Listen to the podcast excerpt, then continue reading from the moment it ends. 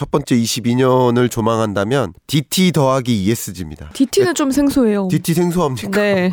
어, 그럴 리가 없을 텐데요. 아? SBS라는 이 기업의 경영 네. 전략 1호가 DT입니다. 어, 그러니까 제- SBS뿐만 아니라 네. 국내 상위 2,000대 기업의 음. 경영 전략 1호가 네. DT입니다. 풀어서 모르시 저처럼 모르시는 분 있을 수 네. 있으니까 풀어서 설명을. 네, digital transformation. 그렇죠. 아하, 디지털 네. 트랜스포메이션이고요. 그러니까 네. 아날로그적인 해당 사업을 하던 기업이 디지털 기술들을 도입해서 쉽게 말해서 메타버스로 해당 컨텐츠를 전달하는 음. 예, NFT로 해당 컨텐츠를 전달하는 그런 digital transformation이 있고 그런데 이 digital transformation은 원래부터 전개됐었는데 소위 말하는 웹 3.0 컨셉으로 어, 조금 더 혁신적인 모델을 가져가고요.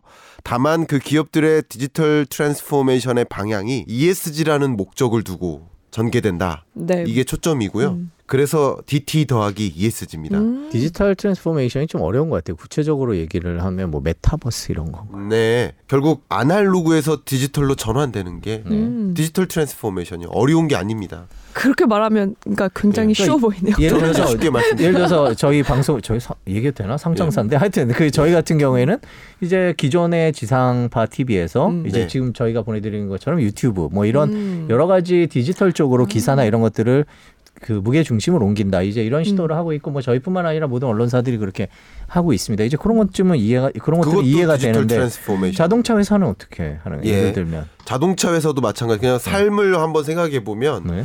과거 우리 손 부장님이 한 20년 전에 운전하셨죠. 네. 그때 지도책 갖고 다니셨어요? 아니면 내비게이션? 내비게이션이 어디 있습니까? 그때 없었잖아요. 다, 예. 저도 저도요. 지도책 예. 본 기억이 어, 나요. 의외로 의외로 아, 나이가 의외- 나오나? 네, 의외로 네, 의외네. 비밀인데 방송에서는 네. 네. 그렇습니다. 그게 네. 바로 digital transformation이에요. 음. 소비자 입장에서 음. 삶이 지도책을 보다가 내비게이션을 본다. 그러네요. 이게 이게 디지털 전환이에요. 음. 근데 산업 전반에 걸쳐서 이런 것들이 일어나는 거죠. 음. 비대면으로 해당 서비스가 전달된다든가 지금 말씀하신 SBS도 미, 디지털 미디어 중심으로 전환된다든가 네. 방금 말씀하신 자동차 산업도 마찬가지죠. 음. 자동차 산업도 제품을 제조해서 판매하는 그- 그런 제조 기업에 머무는 게 아니라 구독 서비스를 한다든가 아니면 자율주행 서비스를 제공한다든가 어, 자동차 기업도 그냥 자동차를 판매하는 음. 혹은 제품을 제조하는 그런 기업에 머무는 것이 아니죠. 음.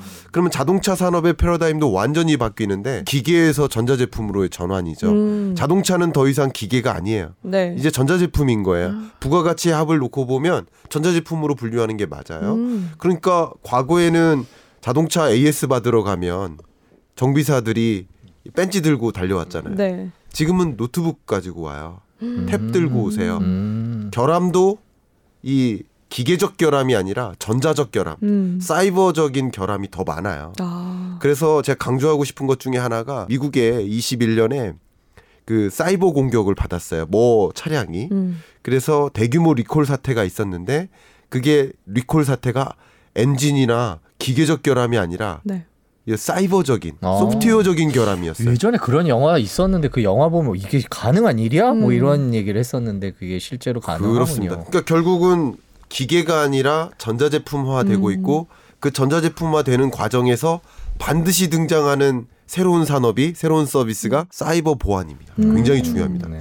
그래서 세계 주요국들이 수입해 나갈 때 전자제품이나 자동차를 수입할 때 당신 사이버 보안 영역을 갖췄느냐 를 음. 판단해요. 음. 그러니까 사이버 보안 영역을 충분히 갖추지 않았으면 수입 안 하겠다, 제한하겠다 하는 방식으로 디지털 무역, 음. 새로운 무역의 어떤 관건이 생겼고 그러, 그러니까 당연히 이미부터 삼성전자는 네. 그 전장 산업에 관심이 있었으니까 하만을 진작에 인수했잖아요. 네. cyber security 강자입니다. 하만이. 음, 그러네. 역시 LG전자도 네. 이 전장 산업에 관심이 매우 많기 때문에 지난해에 누구를 인수했죠? 사이벨럼이라는 음. 그 사이버 보안 업체를 네. 인수했습니다. 이런 흐름이 그 자동차 산업 지금 질문 주신 자동차 산업에도 일어나는 거죠. 음. 이렇게 디지털 전환은 굉장히 가파르게 진전되고 있었는데 이 방향성을 ESG에 두고 있는 거예요. 네. 그러니까 친환경적이거나 사회 문제 해결이라는 데 집중하는 거죠.